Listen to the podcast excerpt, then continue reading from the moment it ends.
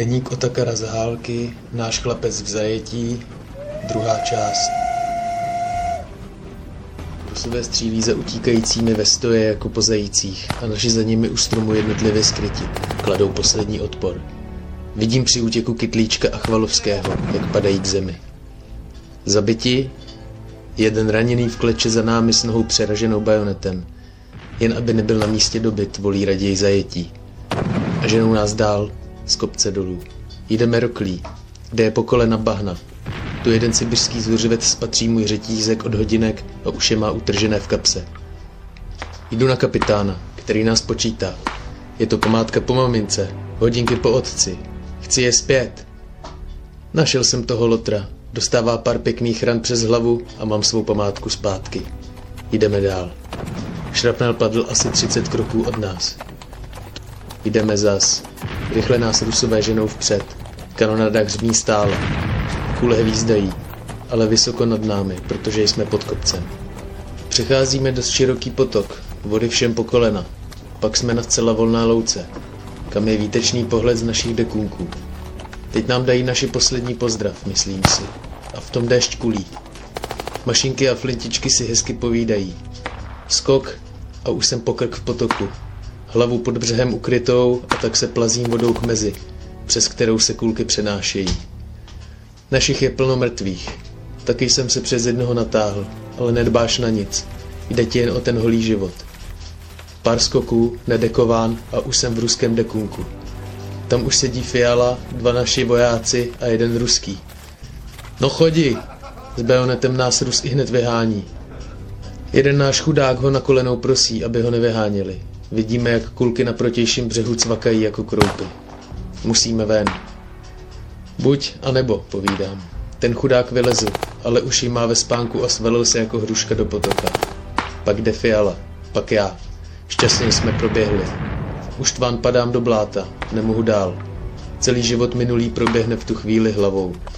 Loučíš se v duchu s drahými. Potom zase utíkáme a konečně jsme skryti. Vidíme stanoviště ruské artilerie, která stále střílí. Pak jdeme lesy a hroznými kopci, bez jídla. Jen jíme sníh a vodu z každé kaluže pijeme. Tonda se mě drží. Jdeme Konrád, Hejduk, Fiala, Polák, stále pohromadě. Dostal jsem horečku, jsem mokrý až po krk. Nemožno se osušit, zmrzlo to na mě. A tak tedy usínám stoníkem na zemi. Slyším jen znění ruské harmoniky, už skoro ve snu. Notová osnova bez not. 30. březen 1915. Úterý. Celý den marš, skoro bez rastu, bez jídla, sněhem a blátem, spálené vesnice, ustrašení a vyhublí lidé, dekunky, drátěné překážky, spousty hrobů z kříži, ruskými i našimi. Po stranách silnice koňské trupy, to je ráz krajiny. Kozáci nás doprovázejí, sotva se vleču. Lojtnant Holavý je nemocen. Prošli jsme dukelským průsmykem a konečně Dukla. Plno ruských vojáků s našimi kvéry, ruský jednoročák, Čech, jeden ruský důstojník, také Čech. Zajímavá rozmluva. Špatně vycházíme s pány oficíry, kde pak sprostý kadet aspirant. Spíme na zemi s Tondou. 31. březen 1915, středa. Z Dukly jdeme do Krosna.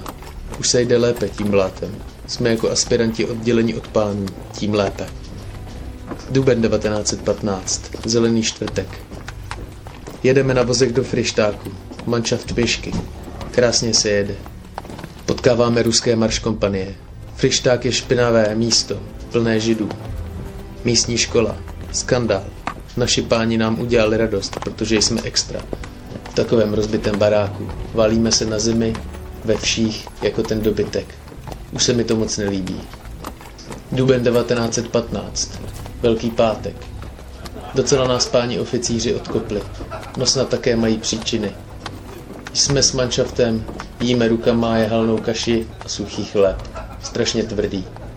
Jdeme přes Střižov, kde je samý žid. Večer jsme v Čuci. Je veselo. Píšeme domů. Drahota, kapitální. A peněz málo. Viděl jsem tu u ruského regimentu malého vojáčka, asi 12-letého klučinu. 3. duben 1915, Bílá sobota. Čudec, Rešov. Je krásné počasí. Polačky v krojích chodí do kostela světit vodu, vejce a jakési beránky. Stále se nás ptají. A dle čeho se dali páni zabrať? Už tam u vás asi není žádné vojsko. V Rešově jsme v pěkné budově, ale nábytek rozmlácený. Vše úplně devastováno. Co ještě nebylo, dodělali naši. Skříněmi se topilo a vařilo se. Hlavně konzervy. Ležíme zas na zemi, ale je celkem legrace. 4. duben 1915. Boží hod. Je pěkné počasí. Jedeme i s panem hejtmanem v dobyčáku, plným hovězích výkalů. Ale spí se v tom a leží jako doma. Sedíme na slunci a čteme německé knihy. Z rozházené knihovny. Je v jakémsi zahradním domku, který náleží k pěknému zámku. Spíme zase po zemi. Naši vojáci jako dobytek se válí ve výkalech. 5. duben 1915. Pondělí. Je chladno a zamračeno. Jdeme do Převorska. Velké nádraží. Jsme usazeni v cukrovaru. K obědu je ruské šči. Odpoledne hned jedeme dál. Na nádraží vojáci tancují a zpívají. Jedeme za zdobytčákem. My s Tondou spíme u teplušky. V uhlí jako prasátka. Není jiného místa. 6. duben 1915. Úterý. No, že bychom se dobře vyspali, to zrovna ne. Krasník.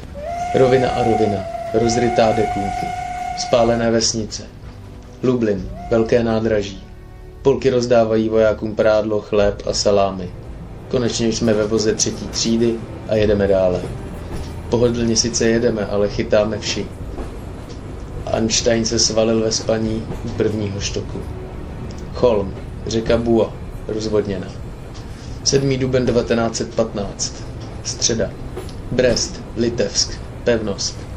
Dekunky, překážky, ale pěkné město. Hangáry pro aeroplány, všude zavodněno. Myjeme se utrati, bereme kapesníky a košile. Tu a tam je ještě sníh, lesy a pastviny. Baranoviči, krásné nádraží s kasárnami kavalerie. Kupujeme stále a hazardujeme. Mladenci hrají karty a já se válím. Děsně mě bolejí zuby. Jsme v jednom oddělení. Chrástek, Tonda, Einstein a já. 8. duben 1915. Čtvrtek. Spí se dobře. Lépe než na zemi. Ráno Minsk, celý v rovině. V 10 hodin dále do Smolenska. Borisov, řeka Berezina. Most 75 sáhů dlouhý, rovina, stáda koní.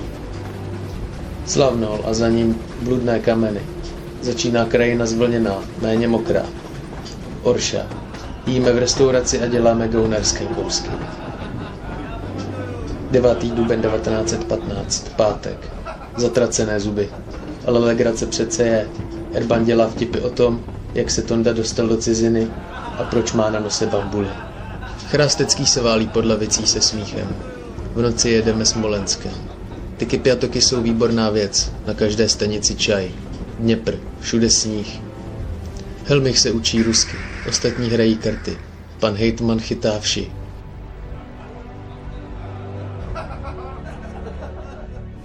Druhého května, neděle. Obvyklé ranní práce.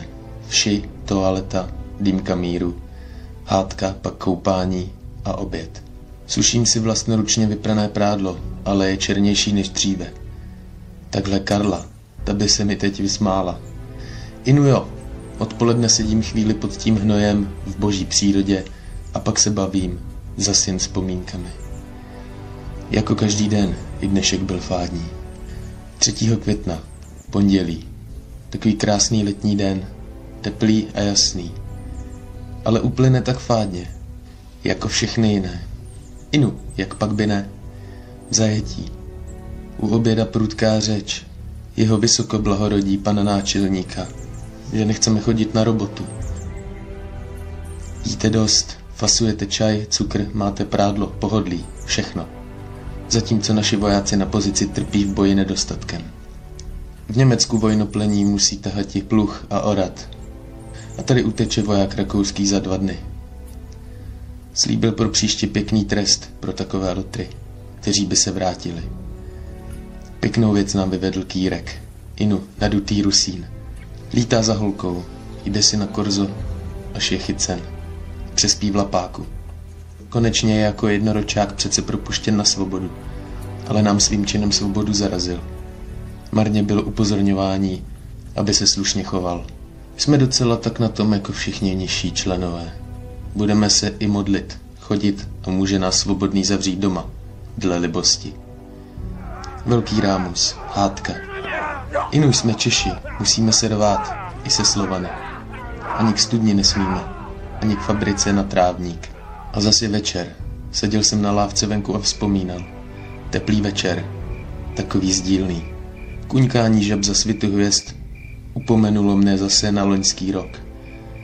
Tenkrát ten rybník, útěk z kantýny a ta první pusa bezděčná, nevinná a přece mnoho znamenající.